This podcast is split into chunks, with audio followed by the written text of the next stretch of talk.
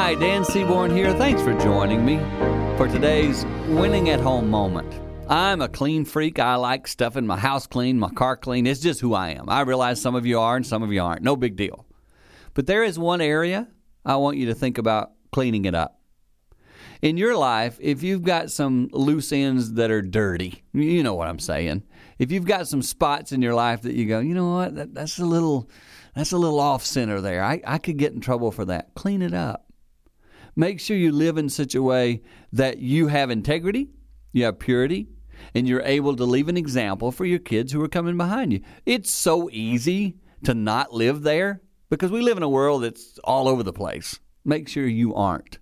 Make sure you're in the place you need to be and the place you want to be to set a lasting example for your kids. Trust me, that's what you'll want in the long run, and that's what it means to win at home.